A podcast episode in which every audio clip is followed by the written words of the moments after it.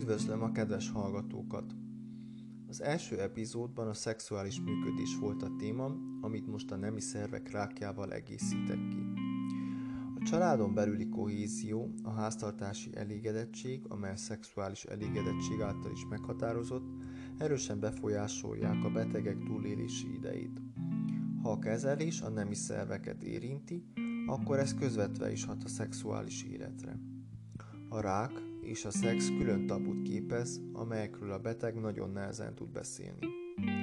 A rák a halál és a szenvedés szimbóluma, míg a szex az életi és az élvezeti.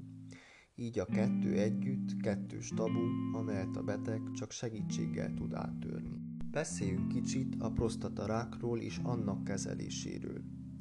A prosztatarák a férfiak leggyakoribb rákja az Egyesült Államokban. 2016-os adatok becslése szerint 181 000 új eset diagnosztizálható.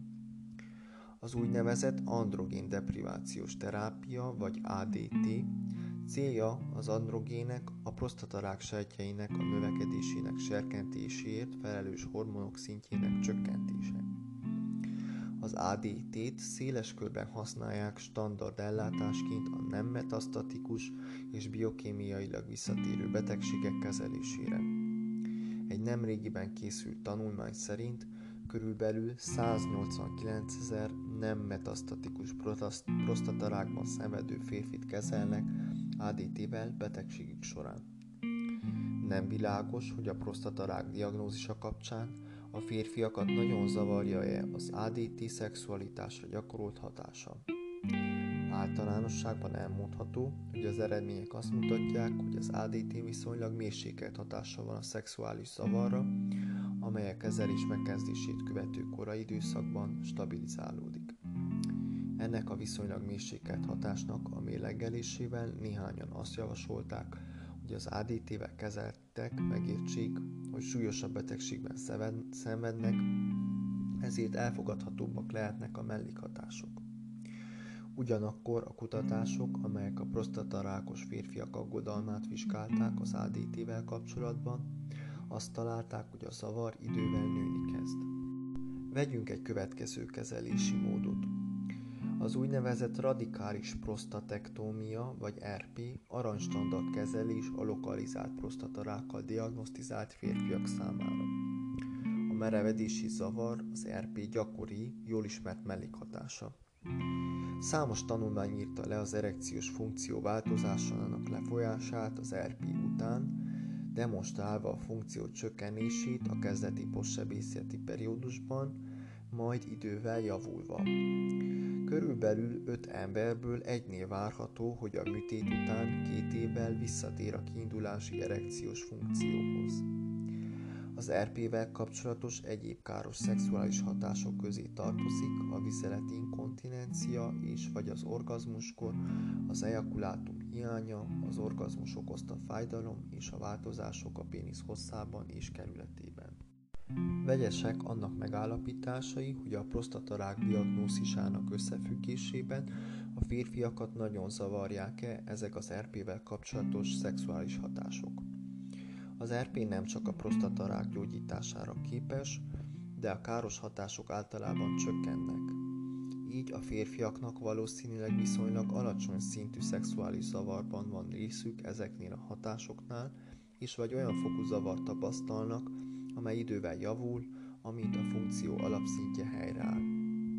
Kutatók egy része azt mondta, hogy az RP-vel kezelt férfiak nem alkalmazkodnak pszichológiailag, és ez a zavar nem kapcsolódhat a szexuális funkcióhoz, és vagy az idő múlásával fokozódhat.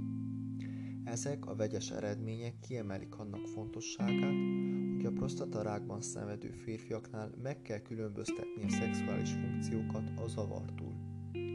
A különböző kezelési módok a szexuális funkcióval kapcsolatos megkülönböztető mintákat mutatnak az idő múlásával. Meg kell határozni, hogy ugyanazok a módszerek mutatnak-e jellegzetes vagy következetes zavarási mintákat, és hogy ezek a minták többé-kevésbé jelzik-e a szexuális funkciókat. Egy 2018-as kutatásban vizsgálták az ADT-vel kapcsolatos szexuális diszfunkció és zavargás relatív mértékét más primer kezelési módokkal, például a radikális prosztatektómiával összehasonlítva. Arra törekedtek, hogy leírják az ADT-ben részesülő férfiaknál a szexuális funkciók és zavarok változásainak pályáját és nagyságát, valamint hogy megvizsgálják az ADT káros szexuális hatásainak demográfiai és klinikai előrejelzőit. A vizsgálatban 2 kontrollcsoport vett részt, az egyik kizárólag prosztatektómiával kezelt betegekből állt, akik nem kaptak ADT-t, valamint egy csoport, akiknek a kortörténetében nem szerepelt rák. Az ADT kezelésben részesülők beszámoltak arról, hogy a kontrollokhoz képest romlik a szexuális funkciójuk, és idővel fokozódik a zavar. A 83 évesnél fiatalabb életkor viszonylag gyengébb szexuális funkciókat, a 78 évnél fiatalabb életkor pedig nagyobb szexuális zavart jelzett előre 12 hónap időtartam alatt az ADT-ben részesülő férfiaknál, mint az ADT-ben nem részesülő férfiaknál. A prosztatarákos betegeknél a legtöbb férfi soha nem tér vissza a szexuális funkciók kiindulási szintjére. Azok a beavatkozások, amelyek a szexuális zavarra fókuszálnak a működéssel szemben, és arra lettek tervezve, hogy segítsenek a pároknak kiépíteni és fenntartani kielégítő kapcsolati intimitást, valószínűleg sokkal pozitívabban befolyásolják a férfiak pszichológiai jólétét az ADT kezelés közben, mint a szexuális diszfunkció célzó orvosi vagy szexuális segédeszközök. A technológiai és orvosi kezelések fejlődése javította a rák túlélési arányát. Több nőgyógyászati rákban szenvedő nő élhet hosszabb ideig. Az invazív kezelések azonban számos olyan mellékhatást eredményezhetnek, amelyek a kezelés befejezését követően évekig negatívan hatnak a rák túlélőire. A szexuális nehézségek a nőgyógyászati rákok túlélők gyakori mellékhatásai. Kutatások kimutatták, hogy a szexuális diszfunkció a nőgyógyászati rákot túlélők 50%-át érinti, és ez a probléma elhúzódhat. A tipikus szexuális problémák közé tartozik az alacsony vágy, az izgalom elérésének nehézségei, a hüvelyszárazsága és fájdalma. Beszámoltak arról, hogy a nőgyógyászati daganatos betegségben túlélőknek több aggodalmuk volt a szexualitás miatt, mint más női rákos túlélőknél. Meg kell jegyezni, hogy más típusú aggodalmak is hatással lehetnek a túlélők szexuális életére. Például az olyan pszichológiai aggodalmak, mint a megismétlődéstől való félelem és a közösülés közbeni fájdalom valószínűleg csökkentik a szexuális érdeklődést. Az olyan fiziológiai aggodalmak, mint a zavart testkép és a fokozott menopauza tünetei tovább csökkentik a szexuális örömöt és elégedettséget. A károsodott szexuális funkció mély hatásai és a nőgyógyászati daganatos túlélők körében uralkodó problémák ellenére a legtöbb ellátás és beavatkozás továbbra is elhanyagolt.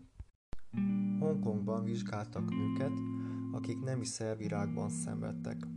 Előző kutatásuk alapján feltételezték, hogy a kínai konzervatív kultúra és a nőgyógyászati rákkal társuló megbélyegzéstől való félelem miatt az életminőség alacsonyabb a túlélő kínai nemiszervi rákos nők körében. A szexualitás tabunak számít a társadalomban. A túlélő kínai nők magasabb szintű aggodalmat és szorongást tapasztalhatnak szexuális problémáikról való beszélgetésük és megfelelő kezelésük során. A kutatásban a szexuális funkciók, a betegségekhez való pszichoszociális alkalmazkodás és az életminőség volt vizsgálva. Megállapították, hogy a nők szexuális funkciója károsodott. Megfelelő teljesítményt nyújtottak a betegségekhez való pszichoszociális alkalmazkodásban, de a legrosszabb terület a szexuális kapcsolatok voltak. Életminőségük fel volt, a fizikai és társadalmi működésben teljesítettek a legjobban. Az útelemzés kimutatta, hogy a betegséghez való pszichoszociális alkalmazkodás jelentős közvetítő szerepet játszott a szexuális funkció és az életminőség kapcsolatában azok között, akik házasok voltak vagy rendszeres szexpartnerük volt. A kutatásban arra következtettek, hogy a szexuális funkció károsodása elterjedt volt a kínai nőgyógyászati rákos túlélők körében. Kínai klinikai körülmények között rutinszerű szexuális felmérés nélkül a korai szexuális funkció és a pszichoszociális alkalmazkodás értékelés be kell legyen építve a rutinszerű ápolói gyakorlatba. Ezen felül ki kell dolgozni egy kulturális szempontból megfelelő gyakorlati modellt a szexuális gondozás nyújtásának irányítására, amint az a kutatásból kiderült. Köszönöm a figyelmet!